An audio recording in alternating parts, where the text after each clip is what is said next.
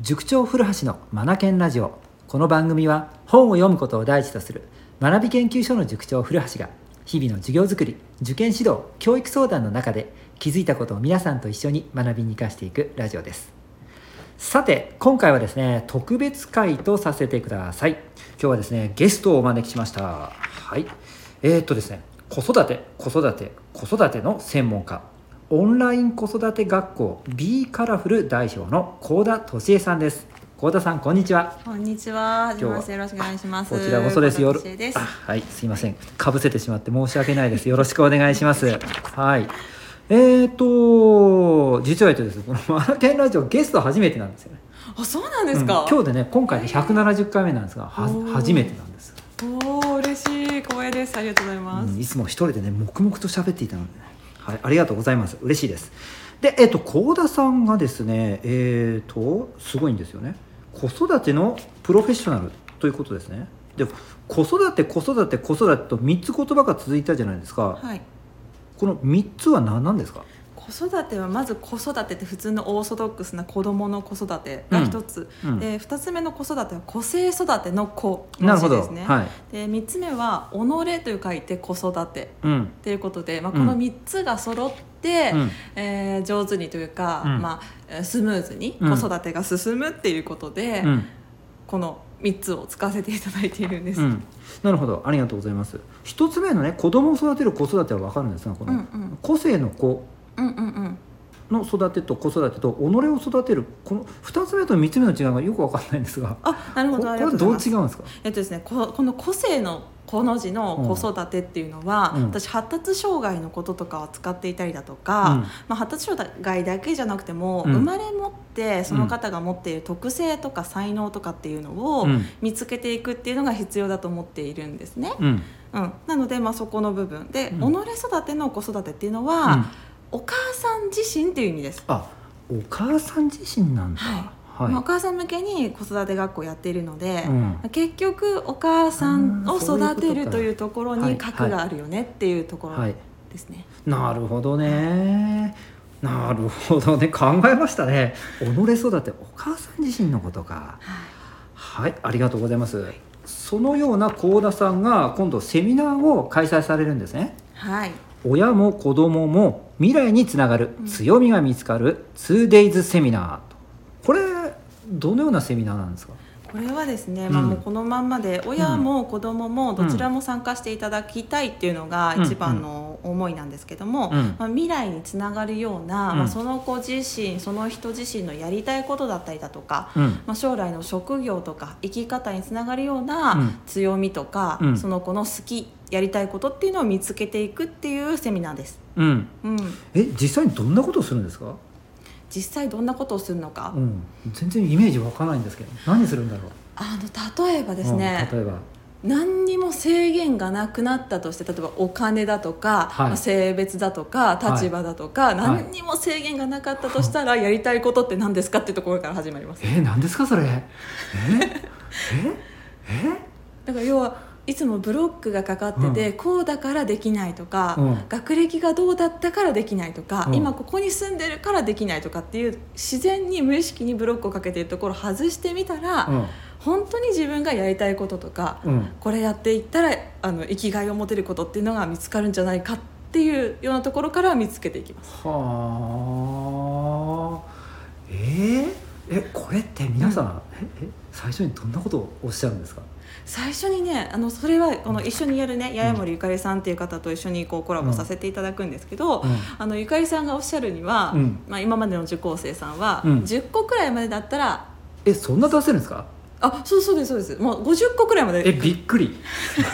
えごそう10個くらいまではパワーッと出ると、でいやいや浅いとー、うんでで30個くらいまで来ると、うんこうドロッとしたものが出てきて、はいはいはいはい、そこから50個までいけたら、うんもっと本音に迫った、うんあ私本当はこれやりたかったっていうのが出てくるよねと、うんうんうんそこのサポートをしながらうん進んでいくっていう、はあはあなんか時間かかりそうだななんか声かけとかもあったりするんですか先生の方からあそうですね、うんなんで時間をかけたいのでどろりとこしたものを出したのそうですね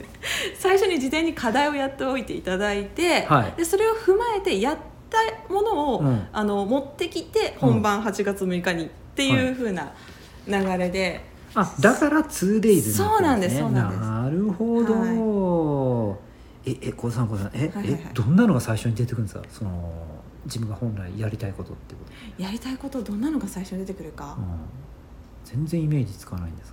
あでもあれかどういうのが出てくるんです最か初は表面表層的であってだんだんだんだんこう促していくと深いものが出てきてそうだと思ドロいますリとしたものがそ出うてそうきてそうなんで、うんまあ、やりたいことなんで最初は本当に、あの休みたいとか遊びたいとなるほかど買い物行きたいとかっていうのが出てくるうん可能性もあって、はいうんそこからもっとやりたいことってなんだ人と関わった仕事がしたいとか、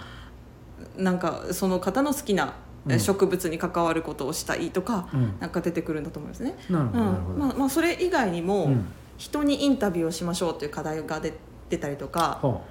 何のインタビューかっていうと、ううん私自身ねそのはいインタビューする側が、うん私の得意なところってどこだと思うっていうのをうん、誰かしらに聞いといてくださいねっていう事前課題が出面される白。そう、うんううんうんんうんうんうん、でそれを踏まえて、うんみんなで「あうんやっぱりあなたってこうだよね」とか「なんか人人当たりが良さそうよね」とか、うんあったかい雰囲気があるよね」とか嬉しいな、うん そういうのをあのみんなに言っていただくことで、んあ私の強みってこういうところなんだっていうのをははははは自信にしてもらうっていなるほどへうのとえかいろいろです。それっていろんな人にインタビューすることによってあのいろんな角度カメラで見てもらうことになるのでなんか自分がこう自分のこう形がねそうなんですようなんだ浮かべが照ら照らし出されてきますよねそうなんですそうなんですよあーそれがつかめた時ってなんかめっちゃ嬉しそう、めちゃめちゃ嬉しいと思うんですよでこの個性って面白くって、うん、環境によって個性って様変わりするんですよ、わかりますはいそう,、うんそう例えば私うんが幼稚園とか保育園に行ったら、はいすごい年長者になるわけですよものがすごい分かる人になるわけですけど、は介護施設とかおじいちゃんおばあちゃんの中に行ったらい若者になるじゃないい、ですわか、かりやすい例だね、うん、確かに、うんそうなんで環境によって聞く人によってうん強みって変わるんだってことも、うんインタビューによってうん見えてくると面白いんじゃないかなっうて、んうんうんうんうんはいはいはいそれが課題になるんですね。そうです全員課題であすーでそのようなことをやっていくと、うんこの受講された方はうんどんなになっていくんですか、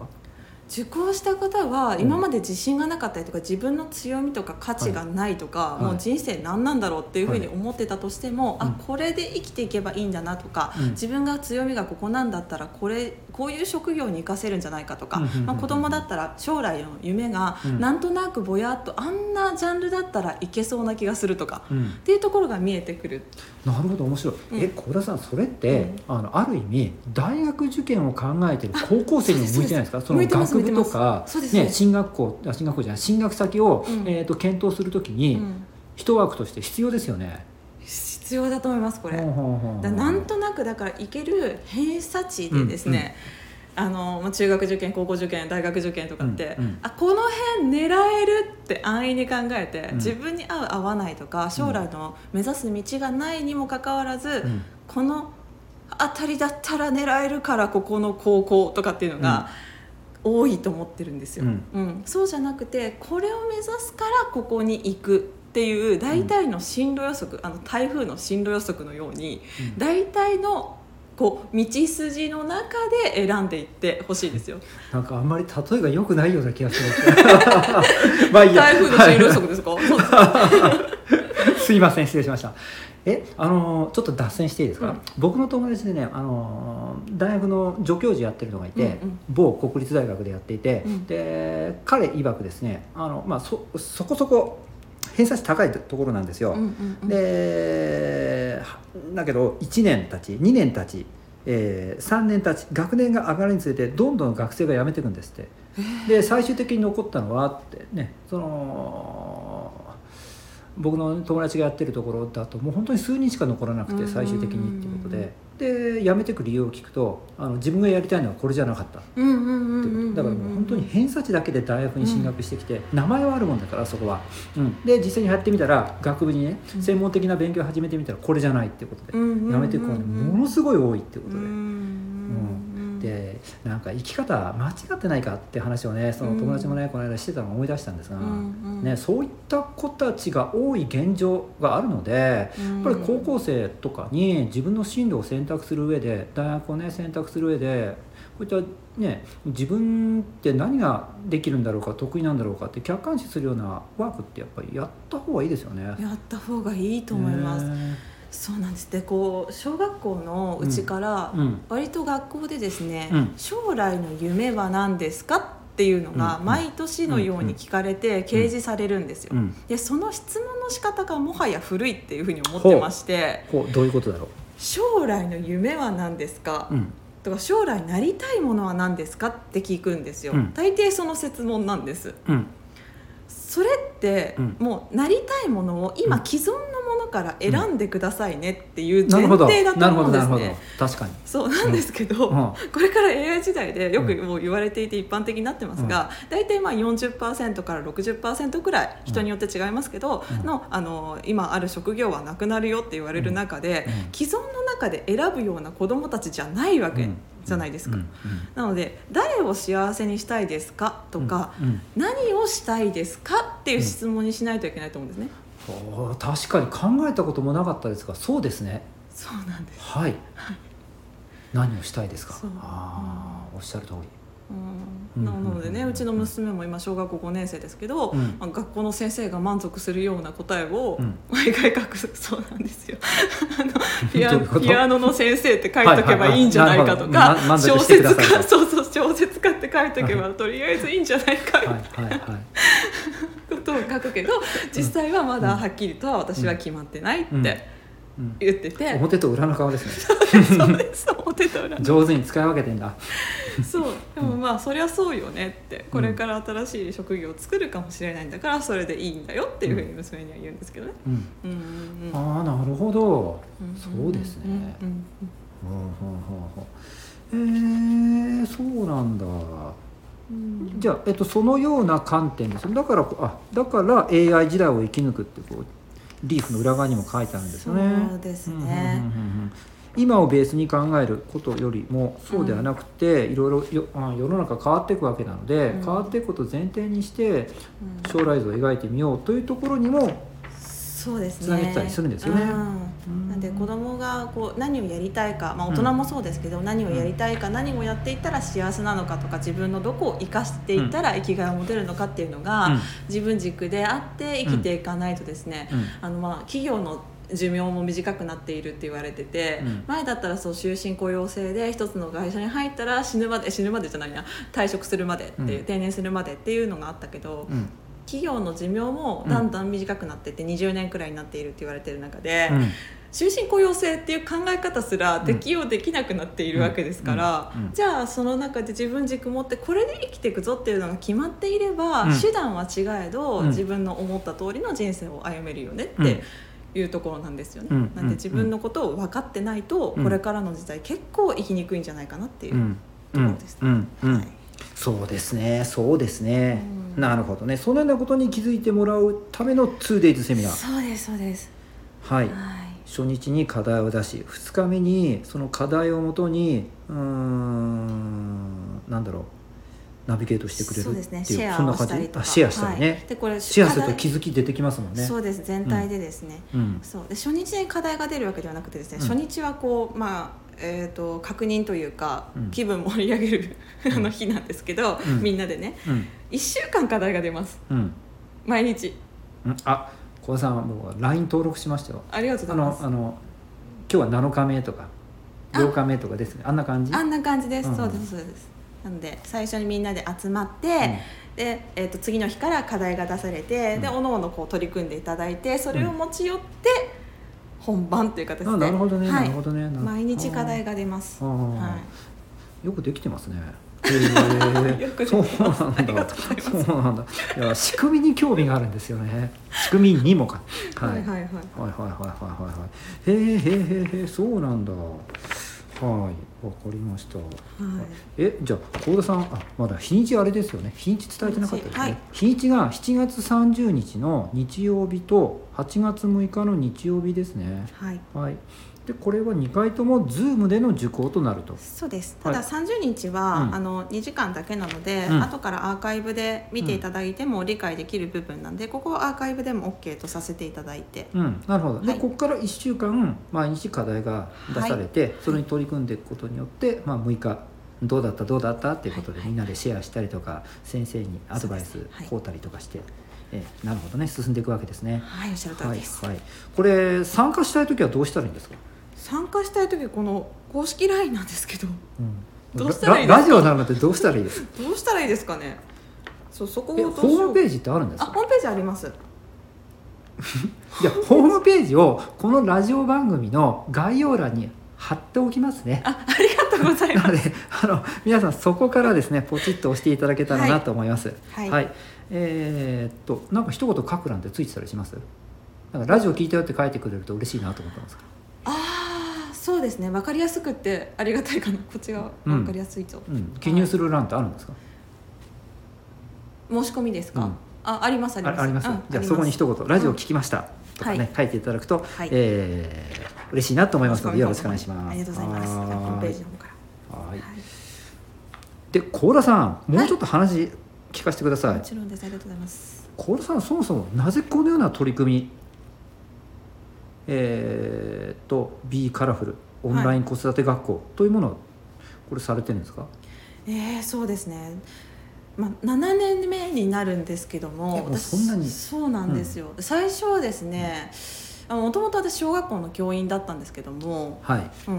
えー、と最初は、まあ、自分も、まあ、ほとんど赤ちゃん状態の子供を育てながらだったので何かできることないかなってことで、うん勉強を教える小さな塾みたいなのを、うんまあ、実店舗うん形式でやってたんですね。うんで、まあ、ちょっと中身はしょりますと、うんやっぱりお母さんだなっていうことにたどり着きまして、はいだいぶはしょりましたけど、はいやっぱりお母さんだ でもねわかりますよわかりますはいはいいやお母さんだろうってことは分かってた分かってた部分もあったんですよ、はいうんなんだけどいやお母さんだなって自分もそれは含めて、うんうんで自分も子育てっていうことでうん二十、歳の時から、うん自分が自分の親になろうというふうに思ってです自ね分が自分の親になろうはいと心に決めた時がありまして、はいまあ、それが己育てっていうことでもあるんですおけれどもーつながりましたねうんはい、でそれをやっていくことで、はいあの今こう生きているというか子育て子供育てのね子育てに生きているという部分もありますので、うんやっぱそのお母さんの内面をやっぱケアしたりとか、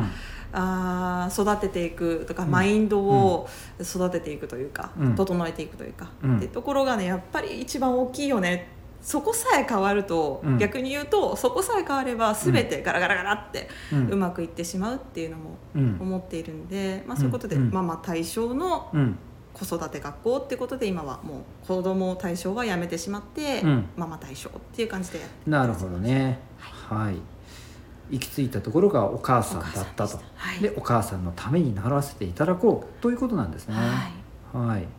えお母さんをい、うん、どのようにこうなんとか楽にさせてあげるんですかどのようにさどこに向かっていくんですかああありがとうございますどこに向かってういんくのってか、いうのはなんでこんな質問するかっていうと、うん僕も塾の中で、ねうん、とおお母さん方と会う機会ってとっても多いんですけれどうんうんも、ううんんとやっぱりお母さん方悩み抱えてる方多いなと思うんですよね。うんうんうんで大体2タイプに分かれるなって僕は思っていて一つ目がですねきっちりきっちり、ね、子育てをしていこう進めていこうということでそのきっちり感きっちりから外れることに恐れを感じてるんだなっていうお母さん、はいはいはいはい、ですはいよいね、らっしゃいますはいいきっちり感まずこういう人これが一番多いかなと思うんですよね。そうですね、うん、でもうもうもう一パターン語っていいですか、はいもう一パターンがもう一パターンがどうせ私が育てたってダメだしってこういう方いらっしゃるんですよね。あーはいはいはいはいはいうんありますねううん、ん私もちょっと二分してって言われたらそんな感じになると思います、うんはいうんあの要するに自分が育ったように、うんするのが正解だというか同じように、うん同じようにしたら、うんそう間違いはないだろうっていうベースのもと、うんきちっときちっとうん階段を上るようにうん用意していけばいいのではないかうんって考えの方ですかちょっと違うのかな僕思うにねあの多分自分の親御さんがお父さんかお母さんかうんどちらか分からないですが、きっとエネルギーレベルが高い方だと思うんですが、はいはいうんそうならないようにするがために力が入ってしまってるでそれが恐れになってしまってうんうるんそういうふうに見えるんですがうんそうならないようにしそうだから自分の親を見てああもうこの親にはならないこうはいはいはい私はこんな親にはならないはいってはいどはいっはいかこっかで心の奥底で思っていてもう無意識でね、あはいはいはいはい、うんでそれが逆に触れちゃうっていうねあなるほどなるほど、うんはい、はいはいはい両方いらっしゃると思ってて、うんまあ、今おっしゃったよううな、んこうなりたくないとか、私のように育ててはいけないとかで反対そにうそ行うくそう方そうそうそう、うんもいらっしゃるし、うんうんおあのご主人であったりとかその方のご自身であったりとか、んまあまあそんなに、うんまあ、社会的なステータスとか、うんもうそんなに悪くないよと、うんこのまま私たちの生きてきたように、うん子供もうんこうそれになぞらえて育っていけばうん間違いないよといううん同じような階段を上らせたい方と二分しているような気がします。うんうんううんんうんあなるほどね、うんはいはいはいはいはいはい脱線していいですかまた脱線してください。 あのあのお医者さんのご家庭にねあのお医者さんのご家庭がね結構二分されるんですよ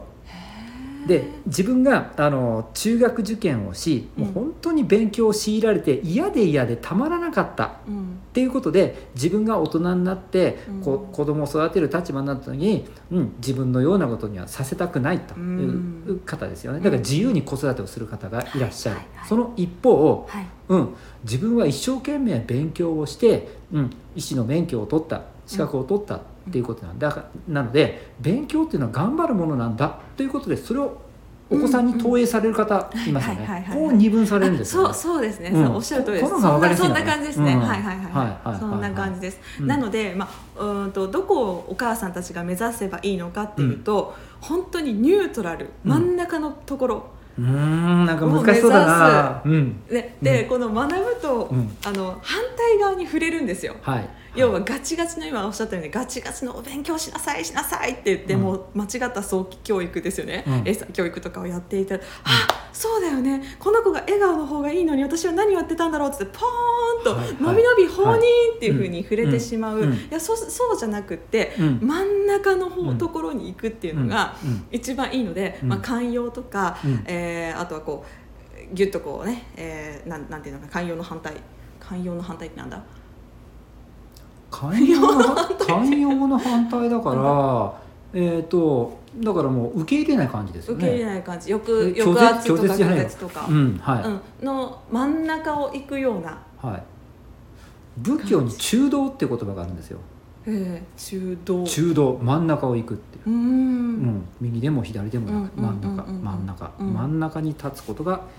一番人間らしいと人間としてうんうんあうのん意味のある生き方だっていううんはい中道って考え方があるんですよねうんそれに近いのかなそうですね、ううんんなんか自分の生きてきたのがどうだとか、うん自分がこうだとかって一旦脇に置いて、うん子供はどうなんだうんんっていうのに合わせるとかんっていう、んうん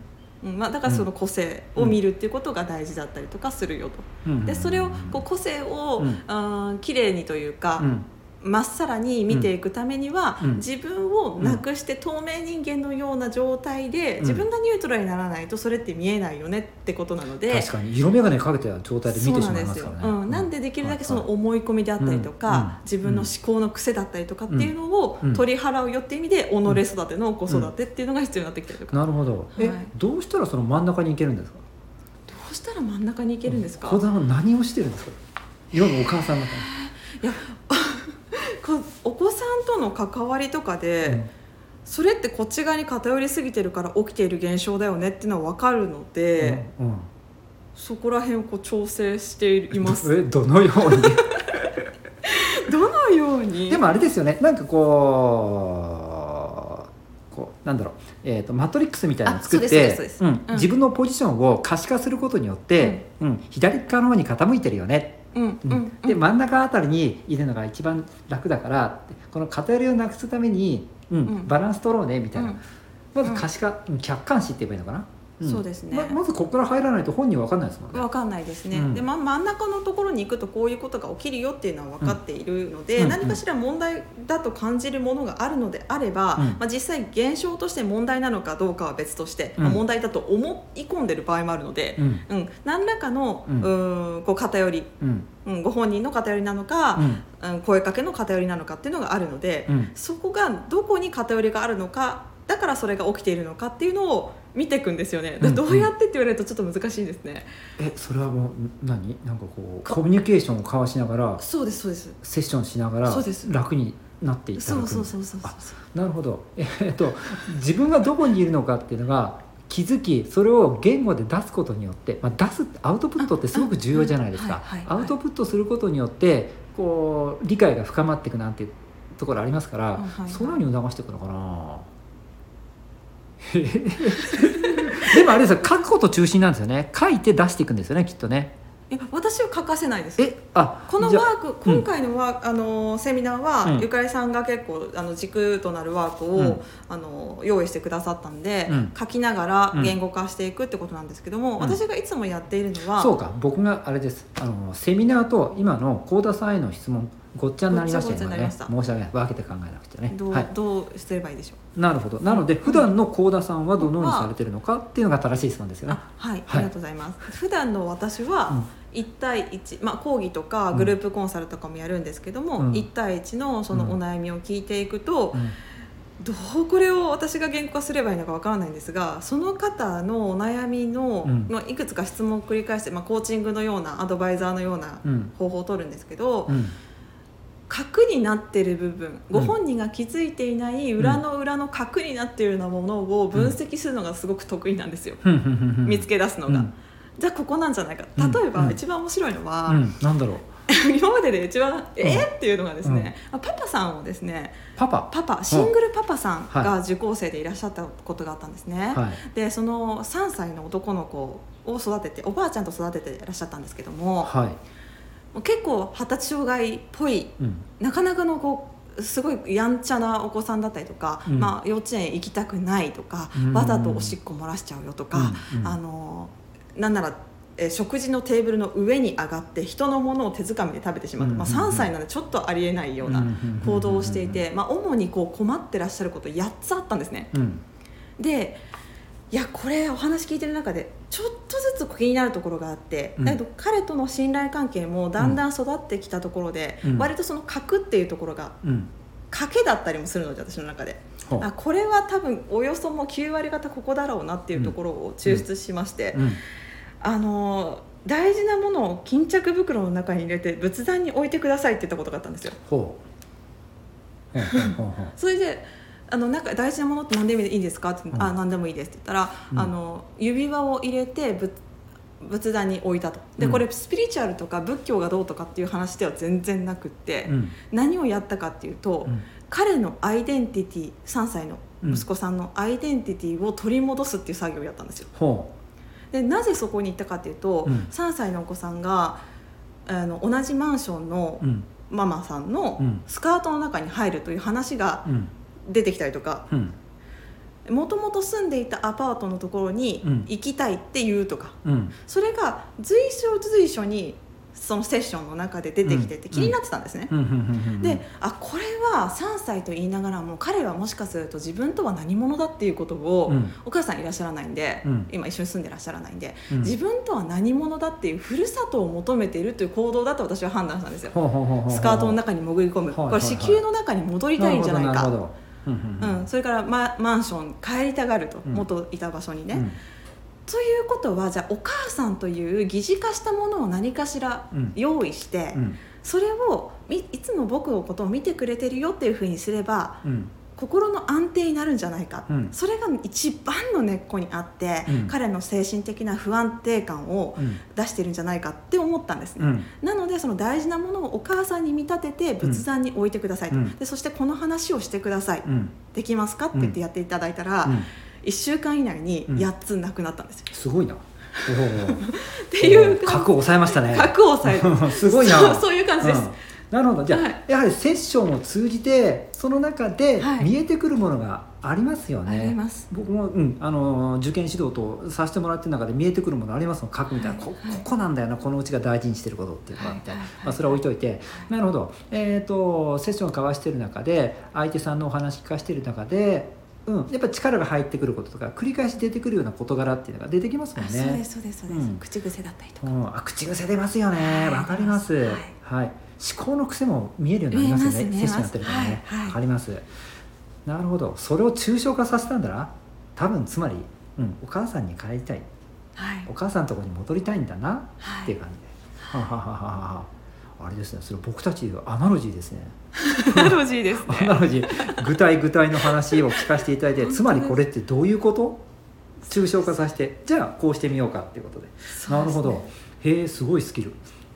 へえ抽象してやりたいいやあのそれを具体のその方ができそうなことに落とし込むってそういうことですよね、はいはいはいはいはいはいはいをやってますすね、へえすごいはなるほどうんはあじゃあ道具いらないですよね道具はそうですね、うんはいいらないですねなるほどうん面白いそう癖っていろんなところで出ますよね出言ま葉すそうですよねう行動出ますね時間の使い方にも出ますよね、あ出ますねねはいうん、あとお部屋入らせていただくと見えますよあねそうなんですよ僕ねあの若かりし頃家庭教師をやっていた時にあってええええまだ独立する、うんうんうんうんはあ自分の塾出す前にいで2年間ぐらいやってたんですがでいろんなうんお宅行くじゃないですか、うんもう玄関入るとすぐ分かるんですよね伸びるか伸びないかへえあそうですどかういうことかっていうとあの勉強がね伸びていかないうちの玄関って、うん 靴がひっくり返ってるんですよねなんじゃこりゃって感じです、へー僕はどうやって入るんだみたいなそんなにですかほんありますよ本当に本当にひどいですよ、うんへーで成績伸びていくっていうのは、まあ、まず靴が出てないですよねうんであとは靴が出てたとしてもちゃんと揃ってると、うんうんう、うんんでで少ない数なんですよねだからうん玄関を大事にしているというのが伝わってくるんですよこういうちって伸びてくるんですよねへえそうそうそうそうなんでしょうね物の扱い方がうんうんうんやっぱり玄関の扱い方にも見えるんで、うん出るんでしょうね、んうんうんだから勉強道具それから勉強だと時間の使い方っていうのが大事になってくるし問題の読み方だって丁寧かどうかで変わってきますからね、うん成績って、ううんんだから玄関の扱い方で勉強の伸びっていうのがあのある程度見えちゃったんですよね、うんで途中から気が付いたんですが、ううんんうんうんそうなんですよねそういうの似てますよありあねりますありありまますよすねもう玄関と言ったらもうせ初めましてでうんお話ししてうん23分で大体は分かる大体ですようん全て分かりませんけうどん大体お話の仕方とかうでんうあんここだろうなここら辺だろうなっていうのを僕も見られてんだなきっと そうそういう目で見てますはい分か はいるっていうのがありますね。なるほどね、はいなるほどねなるほどうんうんね、うんはい、困ってる方にとってみても、うんいろいろ話を幸田さんが聞いてくださるので、ね、それだけでもすごく楽になりますようね、ん、そうですね出すだけで出す自だけでね覚するだけで、ううんんうん出してるうちに気づくこともありますからね、先方の方でね、うん気づいてるっていうのはもう半分解決したのも同じだと思ってるんで、ああ、はいそうですうんね、気づけない場合が多いんでねはいあの気づこうとしないブロックのある方もいらっしゃいますしね、なるほどはい、ブロックかかってる方か気づこうとしないか、悩んでませんという方が一番はいはい私はちょっとはいどうしたもんかというはいはい手の届かないけれども一番悩んでらっしゃるんだろうなって思ってまえす、そういう方にはどうアプローチするんですかい、やアプローチできないですもう待つしかない待でつすしかない、そううなので、うんその悩みを、うん悩みがあることっていいことだと私は思っているので、ん悩まあ、悩まなくても課題だと思えばいいと思うんですけども、うんうんまあ、そのためにはやっぱり自分の受け皿というか、うんお母さん自身のある程度の自己肯定感悩んでもいいんだっていうような自己肯定感、うんどうにかできるぞというふうな自信とかね、うんそういうものがないとうん悩めないと思うんですよ。うん、なるほどのではい悩んでもいいんだっていう許しを得るはいはあじゃないと自己肯定感は得られないなんですよ確かに確かにそうなんです、うんでじゃあ悩み悩みを解決するにあたって新しいことを学んだりとかするとですね、えじゃあ私今まで間違ってきたことをしたんですねとかって自責の方に行っちゃうと、うんうんうんもうそこでストップしたりとか、うんはい私との信頼関係がなくなってしまったりとかするので、うんまず最初に自分を許すとか、うん自分を愛するとか、うんそういうところから育てます。 うんうんそれがないと悩めまなな悩めない。確かにうん確かうにんそうですねうんうーん深いなあいやーもう自分がねどうしようもなかったんでねあ幸田さんが、私が私自身がねうん、私自身はもう3歳から自殺願望の人だったんで、え3歳から、まあ、覚えてまちすよょっと早いですねまあ、記憶は捏造できるので、うん私が捏造したのかもしれませんがう、ん、なんだろう伺ってもいいんですかあでもちろんですうんもちろんです、もう何回死にたいと思ったのかわからないですしその小学校の教員を辞めたのも、うんいわゆるうつ病っていうのあをそうです辞めてかいて自分を責めて、うんできないできないできないできないっていう感じだったのでね、うんうんなんでその自分に価値がないとかうんうん自己肯定感低い状態で何が起きるのかっていうのを私が味わってるのでうんすごく苦しいっていうのも分かるんですようんなのでなおさらそっちからやらないとうんエネルギーって湧いてこないし、うんイズムのように子供に愛情を渡していくことなんて不可能だよなって体感でわかるんです、うんうんうんうんなのでそこを一番の大事なところとしてるっていううんなるほどこう、うんなんか自分がこの世の中にうん存在していることの、うん、に意味がないっそうて思ったような体験ですかね。あそうですそうです、ううんんでそうじゃななでそうなの方に対して、ううんんあのまあ、そうなのかもしれないけれども、そそんなあなたにもこんないいところがあって私は助かってるわよみたいなこういったことをねしていく中で、えーそうなのみたいな形うんうんでうんだんだんだんだんうんうん心を開いていってくれて自分もじ自分のいいとこ気づいてくれたりして、で自分の足で立ち歩ましていくっていうかこんな感じのセラピーみたいなことをされてるっていうそ感うじでですすかねああうんあなるほど僕本が好きなのでいろいろ読んでるんですが あのやっぱり経験した方じゃないとわからないしあの他者に対してやっぱりアドバイスできないって言いますよね。うんうんうんうんえ幸田さんひょっとしてあれですか、あのえっ、とこうなんかネガティブな感情を描いたアート作品って好きですかちょっとわかんないですうんあただ戦争をテーマにしたものだとあうんなんか深く入ってしまうとか絵画音楽はいいろいろありますがネガティブなものを描いたものに興味があるかってことですよね、アートでなかったとしても、はい入り込みて入り込んでしまいやすいところはあり,、うんありますねはいはいはいはいありますあります、はいはいよくねそのような方ってなんかあアートのセンスをお持ちだって言いますもんね。あそうなんですそうなんですねうんうんそっうかんそっか人のこうなんか嘆きとか妬みとかそういったものがこう絵となって表現されたりうん音楽となって表現されたうりん感じてる人でなきゃ表現ができないのでああ確かにそうですねねうんアーティストはそこから生まれるんだよなんて話をよく聞きますけどもえーまあ、ちょっとこう変化とかには気づきやすいですほ私は、うんなのであの小学校の教員をやってた時う、も、うんなんかこの変わるぞって思ったら、うんお母さんに彼氏ができていたとかですねほうほうなんかあるぞっていううんあの黒板え黒子供伝わって出てくるんですね出てきわあまなんか怖いなすでそれをキャッチできるかどうかってあると思うんですキャッチできちゃう幸田さんもすごい な何ですかそれ、なんかなんかあるぞってこう、うんあのちびまる子ちゃんとかね、うんアニメとかでよくこう縦線がはいはいはいはい描かれるじゃないですか、うんうんあれが出てるんですようんその子の顔にへえどうしたこの1週間なんかおかしくないっていうなんか縦線ゾーってなってて、うん なんかもうわーっとしてるんですようんなんかあるよねーと思って、うんうん、そうするとこうもうあそうなんですかって他の先生から聞いたりとか、ん学童の先生から聞いてうんあそれであの縦線が出てたのかってはい知ったりだとかですねあキャッチするのは結構こう得意というよりももともと持っているというかだからうんいろんなそのハッピーの、ハッピーもアンハッピーもうん感じる人間なんで、なるほど、はい、うんそれもまあ今回ののセミナーにあるような個性だと思うんですけど自うんう分んの。うんうんうんそうですねどうんどの方も持ってらっしゃるものではないと思いますし ねはあ言うなれば問題発見能力ですねああそうですかそうですね。問題は発見能力高い方ってあのー感受性豊かですよね、ああ確かにまあそうですよね、うん鈍感だと気づけないですもんね。うんはい、 ああのあの な前へ進むのみとかやればなんとかなるさみたいなこういう人には はいねはいはいはいも問題発見能力ないんですよ ね。うんーわかりますわ、んかりやすいですね。はい、そうか、うんへえ転職ですねすごいな、まあ、でもご自身がそういったことを経験されてきて私のようなこう苦しみ悩みをね、あのをしてる人たちにね、うんこう私が気づいたことを、まあ、役立たせていただこうって本当にそういった思いでされてるんですよね本当にそういでやす素晴らしいですね、あはいりがとうございますじゃあ幸田さん最後に、はいえー、と今悩んでらっしゃるお母さん方もきっとね、うんいらっしゃると思うんですよ今はい本当多いなと思いますので、はい僕のところにも塾内外を問わずいろいろ話が入ってきますので、はいはいはいそんな悩んでるお母さん方に対して何かこうメッセージってお願いできないですか、メッセージですかありがとうございます、うんえーっとですね先ほどお伝えしたみたいに、うん悩んでるって、うんもうすでにうん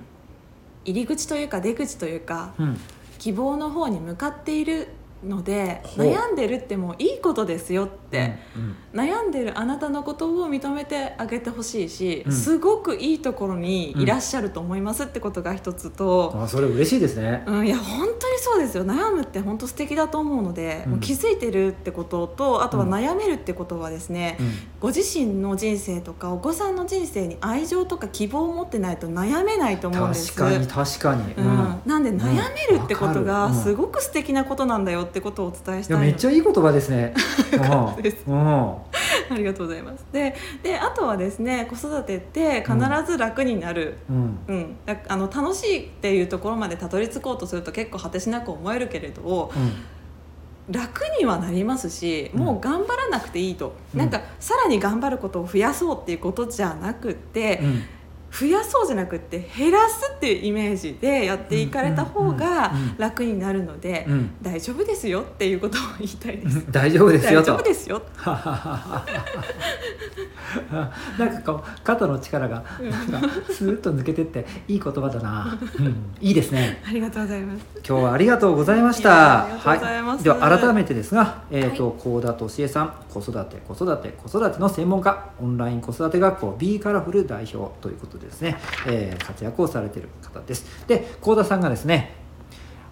2days セミナーを開催されます親も子供も未来につながる強みが見つかる 2days セミナー7月30日8月6日ということですねでこちら、えー、とご受講希望の方はですね